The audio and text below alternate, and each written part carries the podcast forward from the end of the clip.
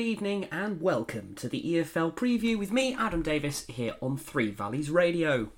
In the first week, where we see the return of European football in the film of the Champions League, Europa League, and Conference League, we are of course focusing on a much more important tournament. Yes, that's right, the Papa John's Trophy is back. So we've got plenty of fixtures covering uh, through midweek that included a full roundup of all 12, uh, 24 teams competing in the Championship this week, as well as a few games in League One, and of course the fateful EFL Trophy. As always, you can expect the same level of insight, analysis, and interviews that you come to expect every single week. So, as we usually do, we will start with the Championship, and we had an equal split of six games on the Tuesday, the 19th of September, and six on Wednesday, the 20th. So we'll start with the, uh, with Tuesday, and we'll start with what many of the media will peddle as a local derby, apart from those that actually live in the West Country and realise it's anything but. Bristol City four, Plymouth Argyle one. Bristol City took advantage of a much changed Plymouth Argyle side to record a thumping Championship win at Ashton Gate. Sam Bell stabbed home a short corner routine after just 150 seconds for City before Matty James fired a second into the roof of the net soon after following some good Robins build-up. Adam Randell struck low from the edge of the box to pull a back, uh, goal back for the Pilgrims against the run of play, but Mark Sykes punished some poor defending to restore the hosts two goal cushion shortly after. Former Glover Harry Cornick round off the win with a calm finish with 10 minutes left to inflict Argyle's biggest loss since they were thrashed 4 0 by Bolton in the Papa John's Trophy final at Wembley in early April. The win lifts the Robins up to fifth in the table, while newly promoted Argyle drop to 16th as they continue to seek a first away win of the season. With that, we'll have our first interview of tonight, and it's a return of an EFL regular. So let's listen to Bristol City boss Nigel Pearson. Nigel, 4 1 win here at Ashton Gate. You must be really delighted. Yeah, I mean, look, the, the result's what we've been looking for. We needed to, to, to get our home league form moving in the right direction with a win. Uh, to win 4 1 is very satisfying. Uh, we could have scored more goals. We were a little bit loose at times uh, in terms of our um, allowing them to have chances when really it, it was uh, easier for us to uh, either move the ball quickly or, or or clear the ball. But look, all in all, I don't want to be, I don't want to dampen the mood. It's it's a, it's the type of result we've been trying to find, and again, it was a very uh, committed performance, and I think we we showed tonight that the that the players who finish the game can can affect the game in, in, the same way that the players at start. I think all the players who went on um, showed some quality, and and certainly up top we needed a, an injection of, of, of energy because our players have been, you know, they've uh, already. It's you know we're still in September, but it's uh, you know, the, the the games program is is quite heavy, and I think the, the players have done really well there was good performances all over the pitch. Was there a player or a particular part of the team's performance that pleased you the most? Well, uh, look, I'm just pleased that we were able to to um, press them in the way that we did. You know, we showed a lot of energy. So really, it's more about the the cohesion of the of the side in terms of when we are uh, putting teams under pressure. And um, there are always going to be individuals within a team within a team performance who may stand out for, for other people. But I, am more interested in, in what the team does, and, and, I was very pleased with our yeah our application and the quality that we showed tonight because it was it was a performance which deserved three points, and like I say, we could have scored three or four more. So. Two goals in the first eight minutes. Was a high intensity start key tonight? Well, it has been all season, and unfortunately for us at the weekend uh, against West Brom, uh, those early goals didn't come, even though we put them on, you know, put them under pressure very, very early, and that just shows you that the margins are very small. Uh, we could argue that we played better at the weekend in the first half, um, but drew the game. It, for me, it's just about every time that we play, trying to achieve uh, the intensity and, like I say, the cohesion as a team. That for me is the biggest thing. Four different goal scorers tonight, including Harry Cornick's first league goal of the season. How pleased are you for him? Yeah, I mean, look, he, he, he had a chance at the weekend, which he was sort of beating himself up about. Um, even though his first touch was, was really good, I thought he, he, he affected the game as soon as he went on. And uh, for him to get that goal, I think is really good, and it will give him more confidence. Look, whoever starts the game um, and, and, whoever scores the goals, it, it, really matters not. It's, it's about what the team can achieve and what the squad can achieve during the season. So, still early days, but we've had a reasonable start, and um, uh, and tonight to get a, a home win in the fashion that we did, I think will give the players and, and hopefully the fans more confidence. You mentioned the fans' confidence there. They really were brilliant tonight, weren't yeah, they? Yeah, yeah, yeah. They yeah, we get them something to cheer about. So it's not you know at the weekend, yeah, good performance against a good side, but tonight we gave them goals and we gave them, I think, a, a strong finish in terms of still trying to create opportunities. So um, yeah, pleased for them as well. Cardiff City 3, Coventry 2. Cardiff City's momentum continues to build under Erol Bulut as they condemned Coventry to their second defeat of the season. Second half goals from Karlan Grant and Kion Etete ensured back to back Cardiff wins for the first time since February. Coventry, who had drawn their last four, looked as though they might make it five when Matty Godden cancelled out Dimitrios Goutas's early opener. But although not completely convincing, and despite a late second from Godden, it was a straightforward enough win for Bulut's side, who moved into the top half of the table for the first time this year.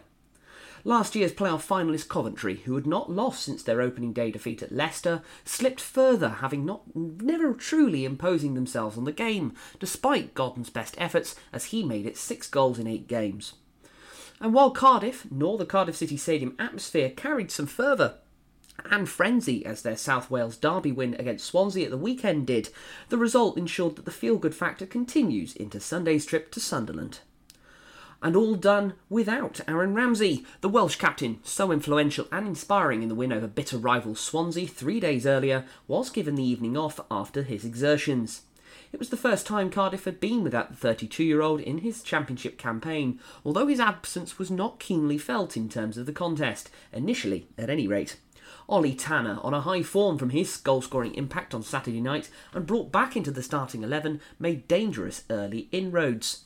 And Ramsey's replacement, skipper and former Glover Joe Ralls, had a hand in the opener. His eighth minute corner was not particularly threatening, yet Sky Blue shirts had somehow ignored the lurking run from Goutas. His thumping header was a predictable outcome, the goal the Greek international's first in British football.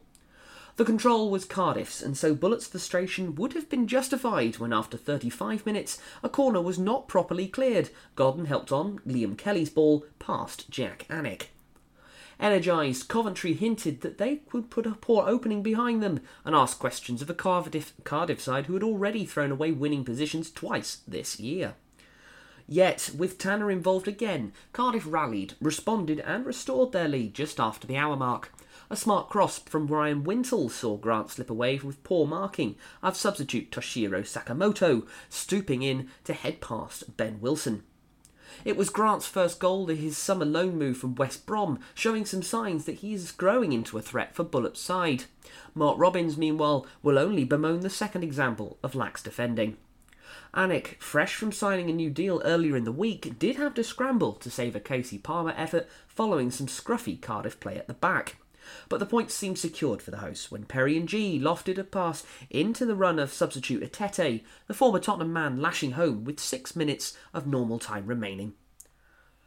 Godden did rise highest to head past Alnwick in injury time, but a Cardiff comeback so late on never really looked likely. They will now wait to play a post Neil Warnock Huddersfield on Monday to try and rediscover their form.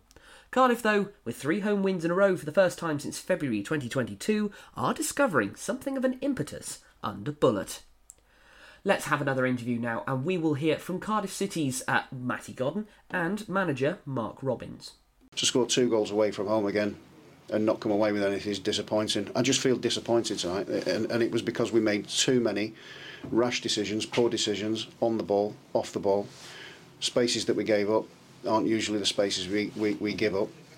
Um, with Milan getting injured and and Tatsu coming on, I could have gone and, and, and changed it and shored it up a little bit, but I wanted to I wanted to try and give us an impetus to go forward. It looked like we were getting that, and then we don't defend right. Cross comes in, and we end up. I mean, Tatsu gets done on the inside from from Grant, and he scores the header, which is really disappointing. I mean, really, really disappointing. But that's Tatsu. He's, he's more of an attacking attack-minded player, but that's why Joel's on the inside and you know, they're a new group, and I'm not looking for excuses because there are none. You know, I'm looking for better than that. There's no doubt about it. We will get better than that over time, and this championship's relentless. You've got to take some of these on the chin for the time being. I'm afraid it's it, it's horrible to say. I don't like it. Don't like losing games. I want to win every game. I want to give the supporters things to shout about positively. Um, they were great. They applauded the players off. Those those those that stayed to the end. And and let's face it, we could have got back into the game had we not committed hara-kiri in, in the for the third goal. You know, we've not really come out. We're just waltzing out. Ball gets lifted in behind, and and Etete scores across um, across Ben. It just poor. Yeah, no, it's obviously disappointing. Um, it doesn't matter that I've scored the two goals now. It's it, it means nothing. So um, disappointing, disappointing night, and um, we've got to dust ourselves down now and get ready for Monday was it a hard game to play? Because there was a lot of time where you weren't really getting the service. It was sort of like fizzling out in, in the middle of the park. Yeah, just we probably could have sped it up a little bit and, and been a little bit braver. Um, but it's it's one of those nights. Um, and like I said, we need to dust ourselves down now and, and really go into Monday positive and, and looking to get the three points at home. Preston North End 2, Birmingham City 1. Championship leaders Preston came from behind to continue their unbeaten start to the league season with victory over Birmingham at Deepdale. Jay Stansfield struck 40 seconds after half time to put the visitors ahead, yet Blues' lead did not last long as Krystian Bielik headed into his own net from a corner six minutes later to level the scores. Milutin Osmajic then scored his first goal since arriving from Spanish side Cadiz on transfer deadline day to complete the turnaround, slotting the ball between the legs of goalkeeper John Ruddy. The win was Preston's sixth in a row and sees them remain at the top of the table, while Birmingham were consigned to their second consecutive defeat and slipped to seventh. Queen's Park Rangers 1, Swansea City 1. Lyndon Dykes' injury time equaliser for QPR condemned Swansea to their worst start for the league season for 32 years. Swans boss Michael Duff thought Josh Ginnelly's early deflected goal was the stroke of luck his team so desperately needed after six games without a win. However, the host dominated the second half before substitute Dykes headed in Ilias Chair's cross in the third minute of stoppage time to salvage a draw. Swansea finished with 10 men after striker Ollie Cooper was shown two yellow cards in the space of a minute in added time. The draw lifts QPR to 17th and offers under fire boss Gareth Ainsworth some breathing space, despite claiming just five wins in 21 games in charge. There will be some encouragement from the way his side dominated the second half and deserved their point at the very least. Southampton nil, Ipswich Town 1. Ipswich moved up to second in the Championship and consigned Southampton to their third straight defeat as Omari Hutchinson's first half goal gave the Tractor Boys victory at St Mary's. The high flying Suffolk side had already had a goal ruled out for a foul in the build up before Hutchinson pounced on a Saints defensive error to put them ahead on the half hour mark. Conor Chaplin hit the crossbar for the visitors shortly after, and a Wes Burns' efforts went just wide close to half time as Ipswich created all the chances. Ipswich remain unbeaten on the road this season and stay within a point of league leaders Preston, while Southampton drop to 11th in the table. Southampton's poor run of results through September continue following a chastening 5 0 defeat by Sunderland and 4 1 loss on Friday to Leicester. Ipswich, by contrast, have been thriving in the Championship so far and claimed a sixth win in seven league games since being promoted from League One. Let's listen to Ipswich town boss Kieran McKenna. Kieran, another 1 0 win, hard fought. What are your thoughts? Yeah, uh, really, really, really proud of the players. Top performance, um, exactly how it needed to be. It was never going to be anything incredible, you know, anything other than incredibly hard fought. Um, and we did all the things we needed to do to win a game like tonight against, you know, opposition with so many Premier League you know level players. So yeah, um, I thought it was a, a, bit of a scrappy start both teams, but we grew in belief in the game after the first 10 minutes or so. Started to you know feel that we could play on this pitch and play at this level and. Um, yeah, we grew into the game well, got the first goal. I thought we, we played really well from there through to the end of first half and, and started the second half. Stayed brave with the ball, um, found the spur man from, from Vaz. We pressed high, we tried to be as aggressive as we could be and um, put ourselves in a great position in the game. Uh, of course, then again, when it stays at 1 0 you don't manage to get the second goal, and we weren't far away a couple of times, then the last 20 minutes is going to be really, really tough, and they're bringing on yeah fresh quality from the bench, and so were we, to be fair. But for the for the lads who did 90 minutes for us, who you know some of them playing on Tuesday or on Saturday away from home as well. Um, we were out on our legs. So, you know, it was about organisation at that stage, but also really just about spirit and sticking together and digging in and um, fighting hard to, to hold on to what we earned early in the game. Probably similarities to the Sheffield Wednesday game in that sense, aren't there? So that must be really encouraging. It's not just once, you know, it's just time and time again that the lads are showing what, you, what you're working towards. Yeah, I think so. It's a different type of opponent completely, of course, hmm. completely mm. different challenge tonight. But yeah, in terms of, you know, being brave and playing our football in whatever stadium, whatever type of opponent we go up against. That's something that we, we said that we wanted to stick to. And um, yeah, fighting to win the games, not being happy with just playing well, but you know, trying to keep the winning mentality as much as we can to actually do whatever we need to do to win the game. And, and if that means seeing it out at 1 0, then that means seeing it out at 1 0. Of course, we, we want to um, go at the second goal, we want to improve and be a little bit more clinical on the moments that we're getting to give ourselves a bit more margin. But again, knowing that we, we can see it out at 1 0 and, and get the rewards for what we, we earn in the games, that's, that's a positive. Fantastic team performance, but three full debutants in there um, Omari Hutchinson, Brandon Williams, and Jack Taylor, and then of course Dane Scarlett coming on as well. Just a word on them. Yeah, massive. We spoke. Um, you know, over the international break, and we spoke before this game about it was going to take the squad tonight. It's going to take the squad all season, but tonight was going to be a big night for that. And uh, new players coming into the team, um, all did really well. All you know shows how they've how they've settled in and how they've been adapting and training. And you know, of course, Omari and uh, Jack have been playing games in a cup as well. And for us, you know, we don't distinguish too much between a league game and a cup game, but probably for the players, yeah, it's another extra little bit. So big night for them. Of course, then Dane coming on yeah. as well for you know 25, 30 minutes, whatever it was, with the extra time and that. And that pressure and that environment against those centre backs, you know, great for him, and that helps integrate him into the group. And um, yeah, a night for the whole squad. I have to say, you know, I think probably Dominic Ball deserves a mention as well because he's been training outstandingly, um, an exemplary professional in person, mm. and waiting for his opportunities like many of the other lads are. And um, you know, comes on for 20 minutes against Sulemana, who we know is his quality and his, his value, and yeah. he comes on and. Um, delivers an excellent performance to, to help the team and the club get a big win. So, yeah, a great night for the squad. New players coming in, debutants, and um, also those who haven't played as much so so far in the league, playing a, a big big part and a big win. Thank you. And now for the battle at the battle at the bottom, of which nobody wanted to lose. Sheffield Wednesday won, Middlesbrough won. Sheffield Wednesday and Middlesbrough remain rooted to the Championship relegation zone after sharing the spoils at Hillsborough. After an early stoppage time, uh, an early stoppage, sorry, due to home fans throwing tennis balls on the pitch in protest at their ownership, Wednesday took the lead when Anthony Musaba fired in from seven yards. Darragh Lenihan levelled shortly after half time, turning home a corner, and from there the visitors began to take control. Borough's Matt Crooks had a goal disallowed for offside as the visitors had the better of the second period, although George Byers missed a good chance late for Wednesday. Both sides have just two points apiece after seven games, with Wednesday above bottom side Borough by virtue of the Owls' superior goal difference. On to the games that took place on Wednesday now. Blackburn Rovers 1, Sunderland 3.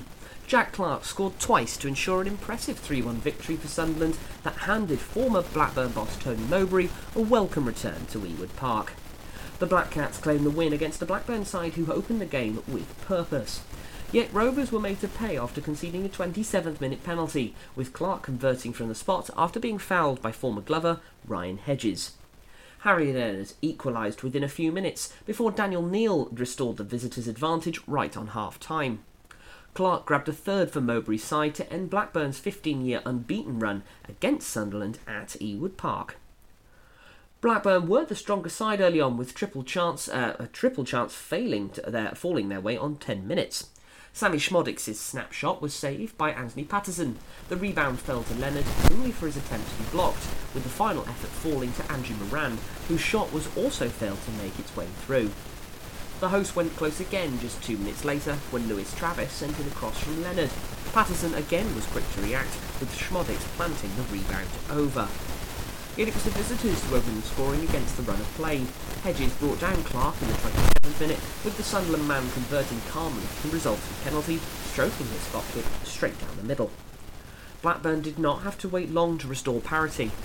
Callum Brittain collected a loose 35th minute ball from a defensive header and whipped across to the far post where Leonard was waiting to finish off the move.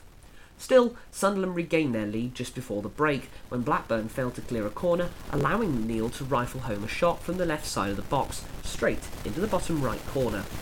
The Black Cats might have scored again soon after, but Mason Burstow's right-footed shot from the left-hand side of the box was saved by Aynsley Pears. At the other end, Blackburn came close to equalising on 70 minutes. Hayden Carter played the ball to Dilan Markanday, who switched the ball onto his left foot only to see his shot strike the outside of the far post. Rovers' hopes were to end in the 78th minute when Clarke made a weaving run into the home team's box before dispatching a fine shot from Alex Pritchard's pass to ensure the victory for the visitors. And given this game had quite a lot riding on it for a certain man, we'll listen to him now Sunderland boss, Tony Mowbray. Tony, three wins in a row now and a terrific performance tonight. What was your take on the game? Oh, well, I'm not sure the first half was a terrific performance. I think, um, you know, we rode our luck. They're a very good team. Um, you know, I think they're the best team we've played so far this season in terms of the way they play, their plan, they flood midfield, they get it through your lines. They um, probably just lacked a little bit of cutting edge. Um, you know, frustrating to lose the goal though. He, um, Danny Ballard was off the pitch, I think, when he scored. But, um, listen, we always looked, we always carried a threat. Even first half, I thought we carried a threat. We scored two goals, we could have scored some more, but um, I, you know, I think I should put on record. I think they're an outstanding team, really, really well coached football team, and to come here and win three one is a is a great result for the club. Obviously, plenty of good performances all over the pitch, but I guess Jack Clark will grab the headlines for his two goals this evening. A man in form at the moment. Yeah, listen, I, I, went a bit hoarse screaming at him for half an hour. You know, he was he was doing everything I didn't want him to do for half an hour, and so he wasn't he wasn't my favourite player. He, in my mind, I was thinking of maybe if he doesn't put his ideas up, he might be coming off. But um, listen, he's he's an outstanding footballer. He's you know amazing again tonight. Um, he's a maverick, really. I think you know. If, you know, is that fair enough to say? Because he, but he does work hard. He, I just want him to understand how we need to play in certain games. We're not just going to be the best team every game and dominate the ball and work it out to him and he can skip past somebody and we score. He had to work really hard because they were hurting us with the ball that first half an hour. They were really good and um, we needed 11 bodies grafting and working and chasing, not not not 10 and Jack stood out here on the, on the left wing. It's um, So yeah, listen, I, I thought he was amazing second half. Um, a real threat. That's why you know I thought we could have scored more goals because we work the ball, we win it, we nick it out. We he ball carries it 50, 60 yards up the pitch for us, and we're in the box. And um, he's got amazing qualities and attributes. A, a brilliant athlete, and uh, and he's scoring goals, adding to the goals that he scored to last season, this season as well. And um, you know, let's keep him fit, keep him hungry, keep him going. As we've already touched on, that's three wins in a row now. Does it feel as though things are just clicking at this moment in time and, and falling into place for you and the team? Uh, listen, I think we're stretched a little bit. I think we've injuries are really sort of difficult to deal with at the moment, and yet it's the depth of the squad. And um, the, the ideal plan would be to, to drop some of the new signings into the team bit by bit and get them used to how we play. I do think it's difficult, you know, for, for like some Mason, we're trying to get him to come and link and play and be a footballer rather than a centre forward who stands down the middle. Um, and his goals will come because he's working very hard for the team and um, I, am very happy with what he's doing at the moment. I just he needs, he'll need a goal over the next few weeks and um, delighted for Abdullah out here in front of me here second half, winning winning headers, but working hard, tackling back as as well as again being a goal threat really and um, yeah listen, the team are functioning all right. I've just said how difficult it is to win three in the, in, on the bounce in the championship. It's really, really difficult. I've just challenged them there about can we do four on the bounce on Sunday, and um, our biggest, the biggest danger of, for that game will be ourselves. Really, we have to turn up and make sure we are right at it as if we're playing the top top team at Cardiff. I think have won back-to-back games now as well, and um, so they'll be on a high and. Um, it should be a great game, but a great opportunity for us to keep racking up the points. Yeah, that quick turnaround on Sunday does show the relentlessness of this division, and I guess the lads are going to have to rest and recover ahead of another big game. Yeah, I think the, the schedule's really, really tough at the moment. That's why I mentioned the injuries that they are. We need to get a few back. We're not far away, but um, because we've got, I think, is it next week? We've got. Uh, I know we've got a turnaround of a of a Wednesday night and then a Saturday morning against Middlesbrough. So it Watford on a, on a, on a Wednesday night, and then it doesn't feel as if there's enough time. If you picture the lads who are going to graft their socks off on a Wednesday night, get home and in their beds after midnight, um, have to come in for training the next day, have one day's prep to play Middlesbrough on 12.30 on the, on the Saturday morning is a real big ask for us. But um, that's why we're going to have to try and utilise the squad, rotate around a little bit, try and give them all an opportunity, but um, not at the expense of giving up points if we can help it. Just finally, those fans are walking away with a pretty big smile on their face this evening. Fair to say you and the lads are too?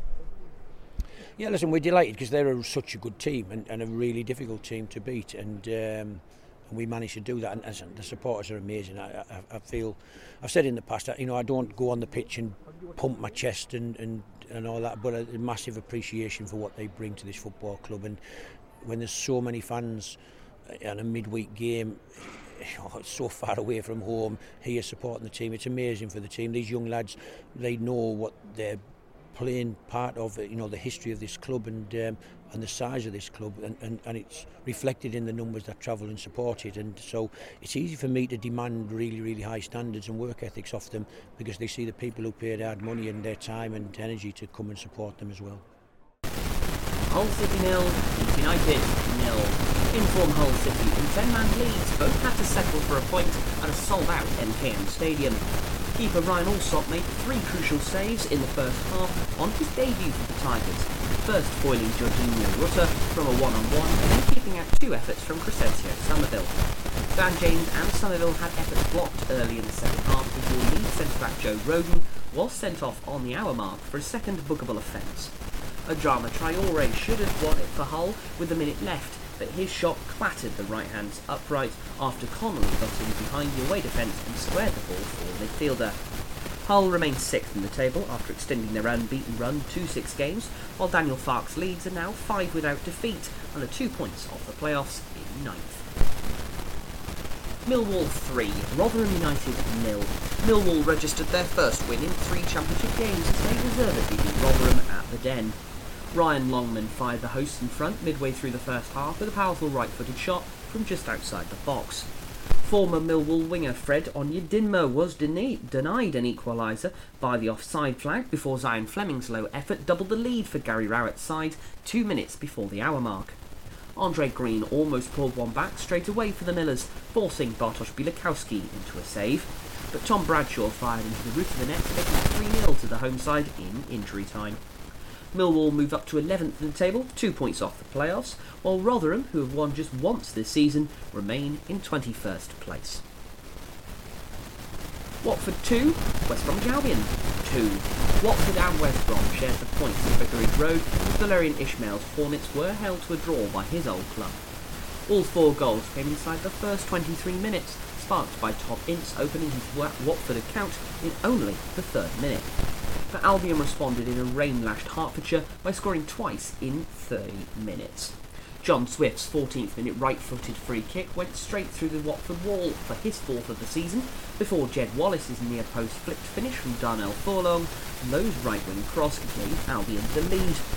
But another three minutes later, it was back to parity when Ince forced uh, fed Matheus Martins, who broke through transferring the ball to his right foot, to curl a fine finish just inside the post for his third goal of the season. It is only 19 months since former Baggies boss Ismaël lost his job at the Hawthorns, and it looked like revenge could be sweet, and his Hornets stunned Albion with a dramatic start, but I think he'll still be pretty pleased with the point.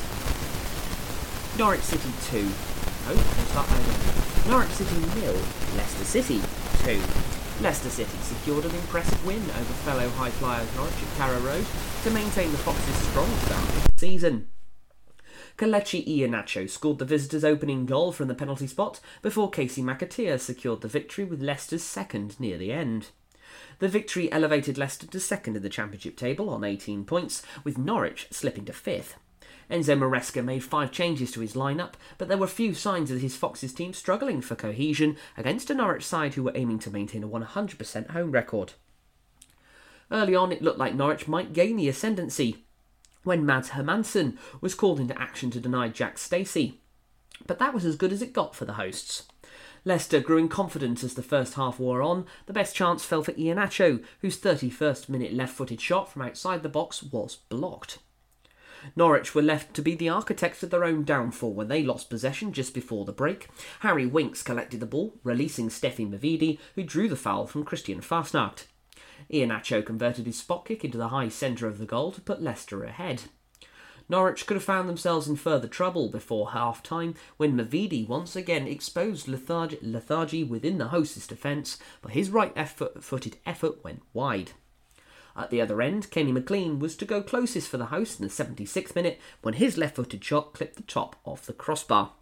It was the merest of opportunities for the Canaries side, who was second best for most of the evening.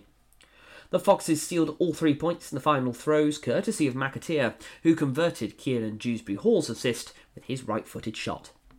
Another interview for you now, but this time it'll be from a player, and none other than that, a former Glover. That in the form of Norwich City centre back Shane Duffy. How are the lads feeling after that one? Yeah, disappointed, obviously. Um, tight game, I think, and um, I think individual moments came down there, and probably um, beat by the better team on the night. Yeah, how did Leicester City compare to other opposition you faced so far this season? As I said, just I think individual moments. I think they capitalised on us and they switch off against good players. Probably um,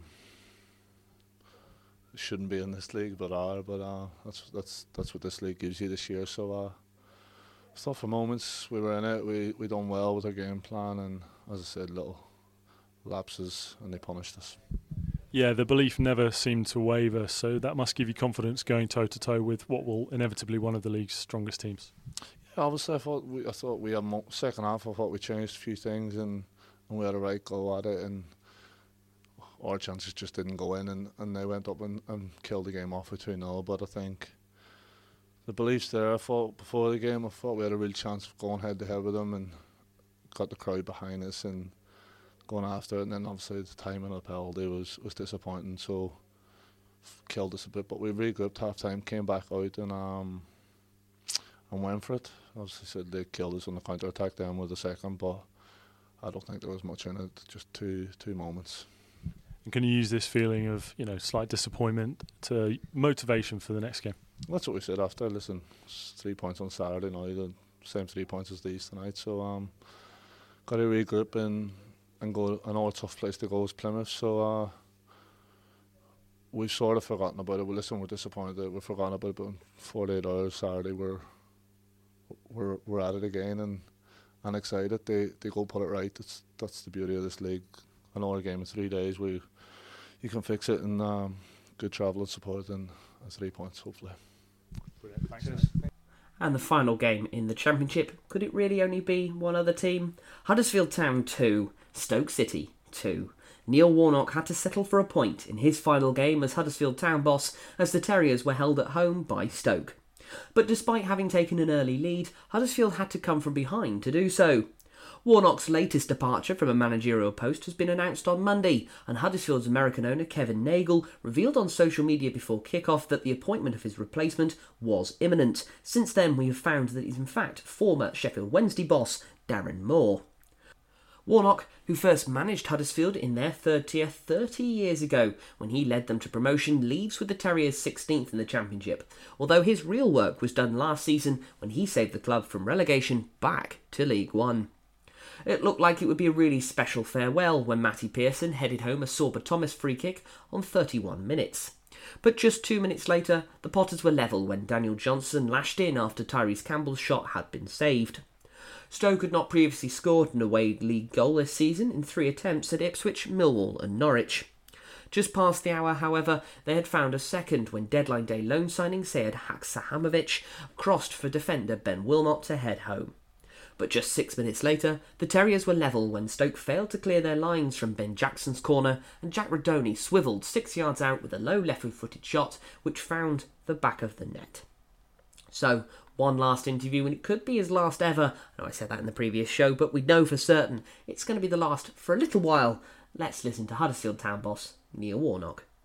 Gaffer, if we talk about the, the game first, it was end to end, it was exciting, it was everything you'd want from a, a final game in charge of a club. It was, yeah. I mean, it's uh, it's been a, it's been a privilege to manage here again. Uh, I know it's six months, but it seems you know it's been hard work for me, a really hard work. But to see the players give everything like that, and the fans get behind us and give me that applause, it, it just means everything to me. And uh, you know, I'll take that with me, and uh, I know I'll always be welcome here but it's uh, it's it's good to give them the results because you know things were a bit gloomy when I come, and you know we've had a laugh, we've had a laugh along the way, and I hope the fans have and enjoyed it, and uh, it was good to get the send off, and Ronnie deserved that as well tonight. Ronnie, he's, he's been brilliant for me, so good, you know, thank you for the fans for that as well.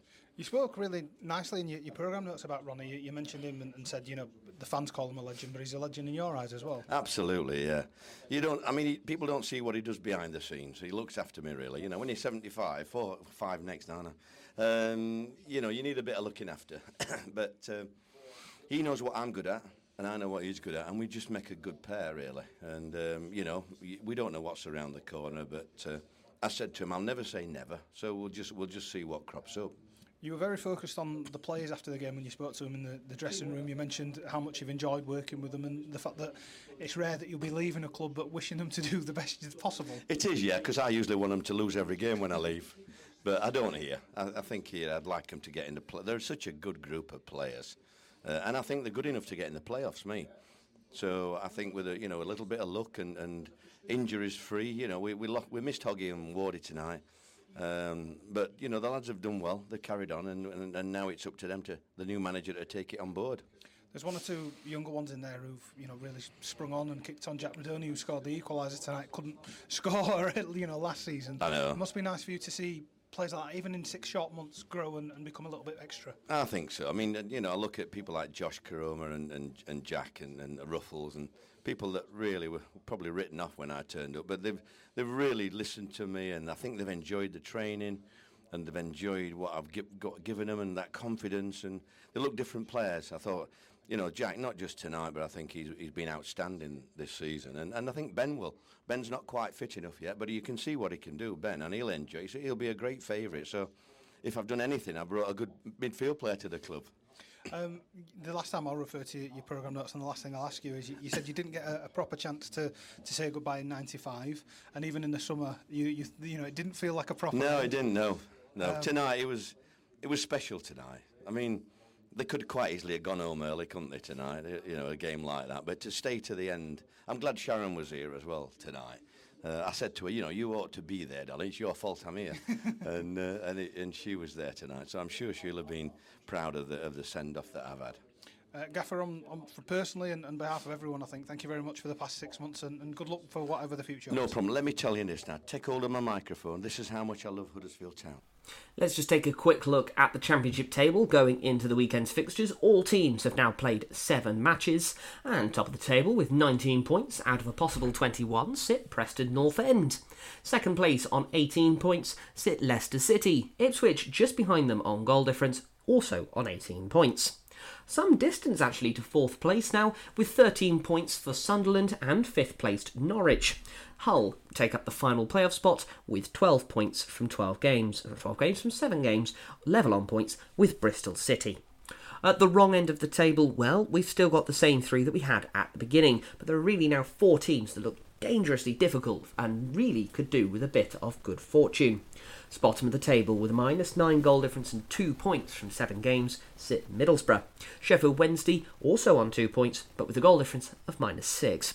Swansea with three points and still desperately looking for their first win under Michael Duff.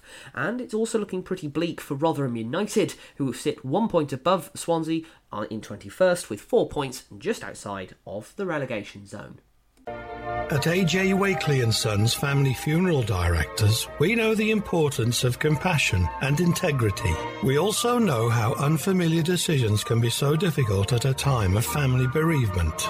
We can provide a steadying influence just when you need it, guiding and helping you make the right decisions to reflect the kind of funeral that your loved one deserves. Visit our website www.ajwakely.com for more information or call Clive Wakely on 01935 479913.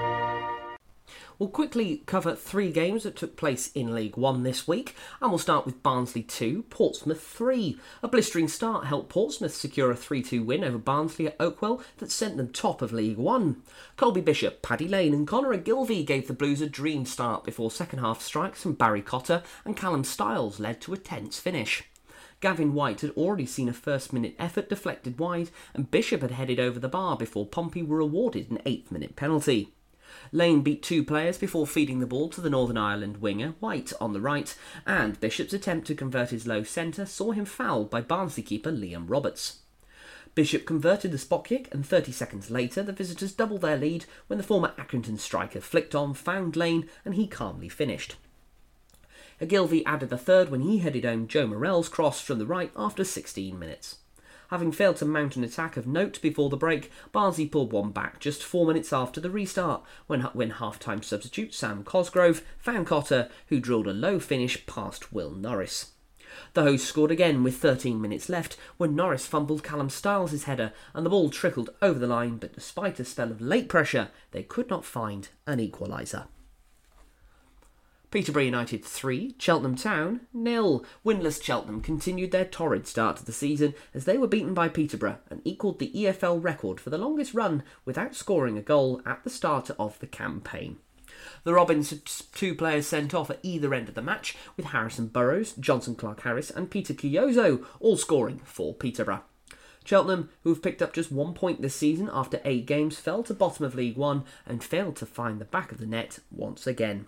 A disappointing fact that so much so Wade Elliott has now been dismissed as his boss of Cheltenham.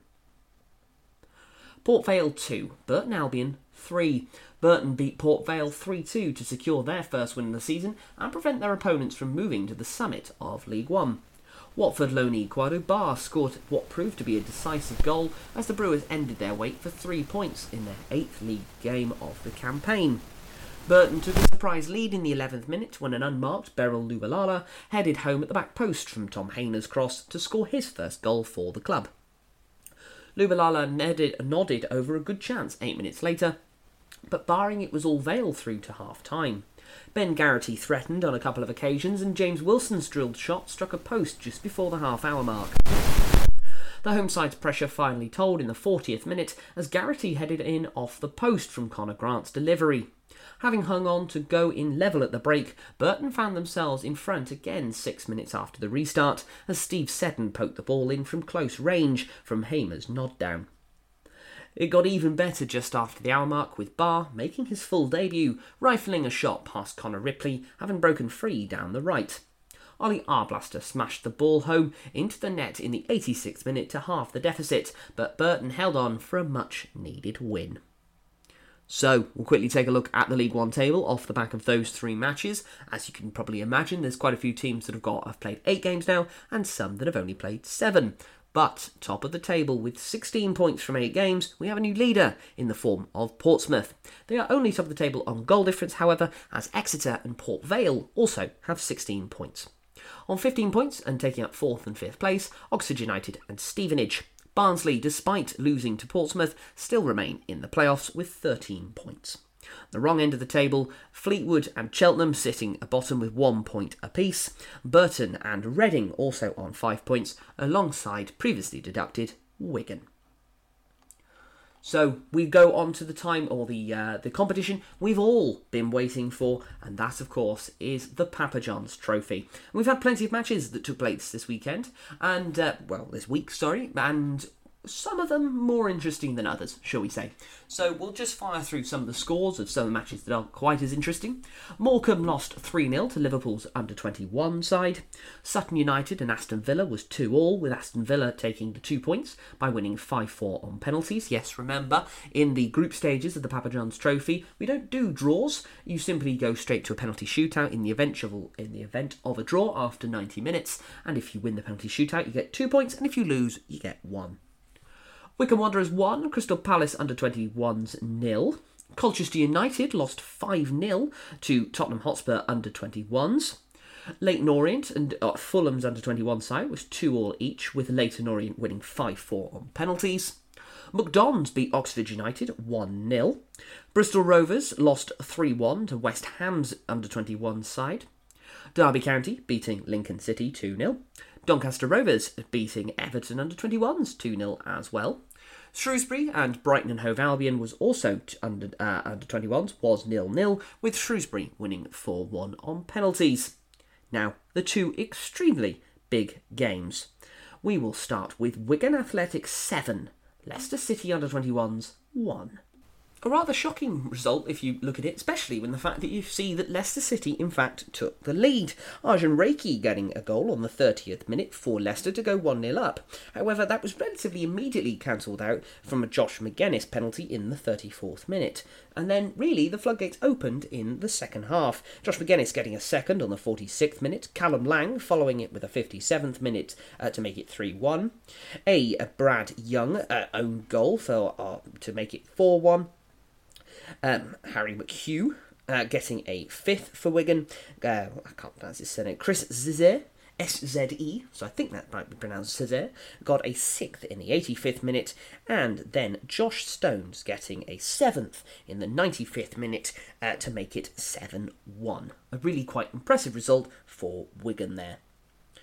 But the final game, and without question the one that caused, let's say, the most eyebrows to be raised. Exeter City nil, Reading 9. Tom McIntyre getting a third uh, first goal right off the back in the third minute against what could be best described as a relatively youthful Exeter City side. That being said, there were still plenty of first team players in there as well. Um, Cedric, um, Cedric, Scott, or James Scott, sorry, not Cedric Scott, um, Mark Woods, uh, Zak Jules, uh, Caleb Watts, of course, who got the winner last weekend. So plenty of players that were, uh, and Carl Taylor, sorry, as another one, you'd all class as relatively first team players, but this was nicely um, scattered with Joe O'Connor as a youth player, Jack Fitzwater, um, got uh, Carlos Borjas, uh, Pedro Borjas, sorry, and all those uh, other ones that we see in the Exeter City lineup against what was a fairly strong, albeit not, um, you wouldn't say completely full strength Reading side. Still had things like Connor Boyce Clark, Harlee Dean, Tom McIntyre, uh, Chris Wareham, uh, to, to name but a few of the relatively stronger players that uh, Reading played, and had plenty of um, more notable players to have on the bench, notably someone like Dom Ballard and Harvey Knibbs. So, how did the game transpire? Well, I've already mentioned one of them, Tom McIntyre getting the first goal in th- after only three minutes. Zak Jules, unfortunately, causing an own goal for Exeter to make it 2 0 after 32 minutes. And then, very much like the Wigan game, the floodgates opened. Uh, two goals in very quick succession by Paul Mukairu uh, in the 56th and 60th minute to make it 3 and 4 0 as we've mentioned. Dom Ballard getting his fifth, uh, uh getting the fifth on 67 minutes. Ben Elliott getting a sixth on the 79th minute. And then in the space of 10 minutes, Exeter proceeded to concede three more.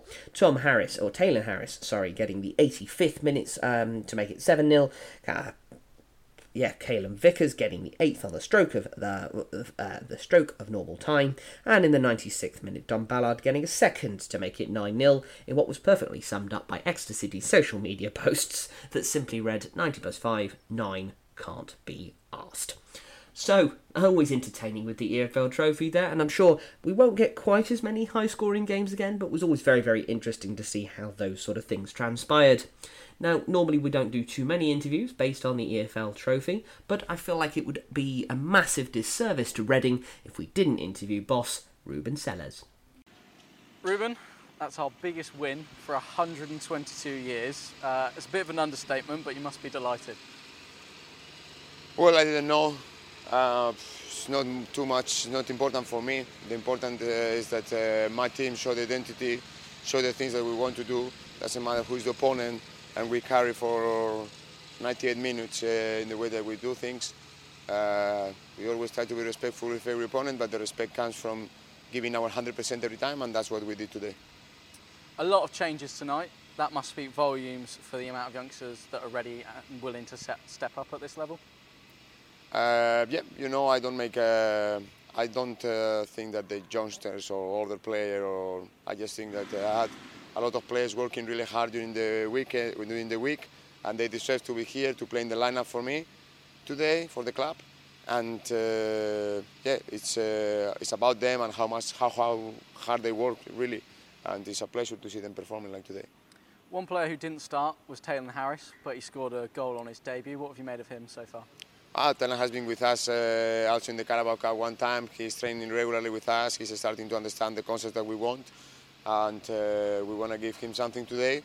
It was the, the proper moment to bring him in, and then he showed a little bit of the quality that he has. So now it's uh, for him to carry on, work hard, and uh, try to make more appearances for us.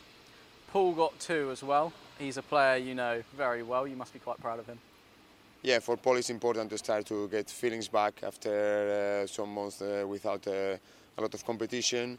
It was uh, good uh, for him to start today in the pitch that he got injured some weeks ago also. He showed personality, character, he got uh, his goals. Then now he needs to continue working.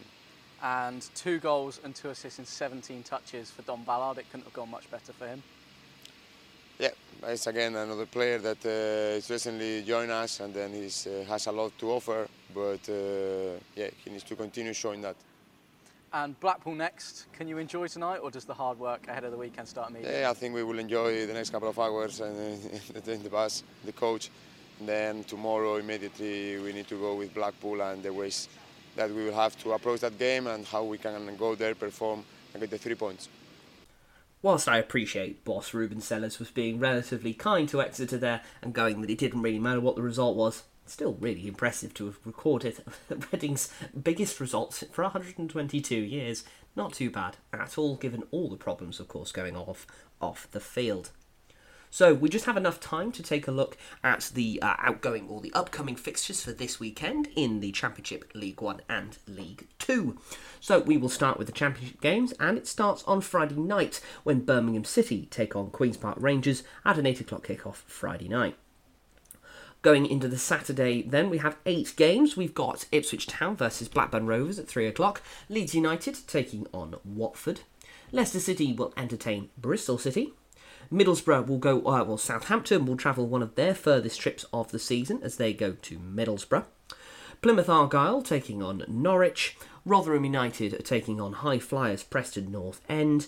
Swansea uh, have got Sheffield Wednesday. I'll be honest, if Michael Duff doesn't pick up a win there, real questions will be asked for his managerial uh, tenure over in South Wales.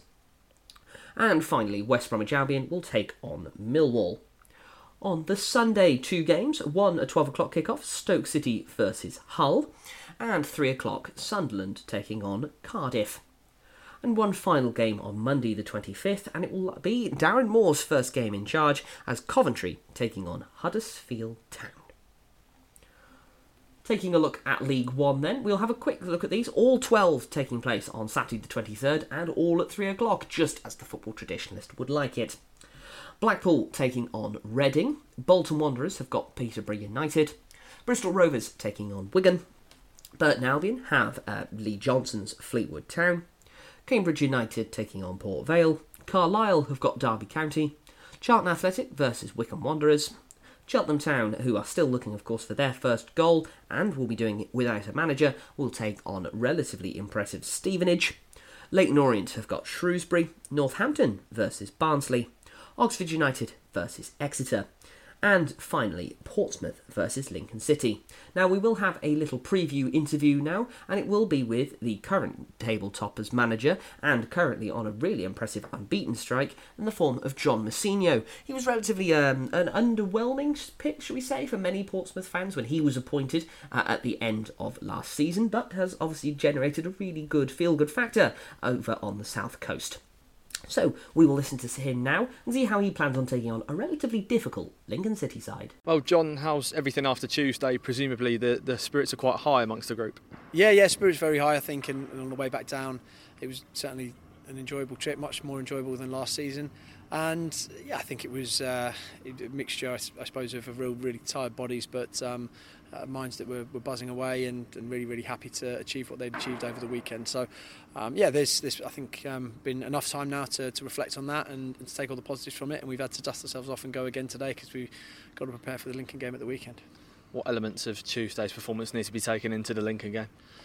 I mean, if we can take the first half into the Lincoln game, that would be that would be great. Uh, you know, there were there were some real positives in the second half as well, particularly the, the grit and determination to to dig in.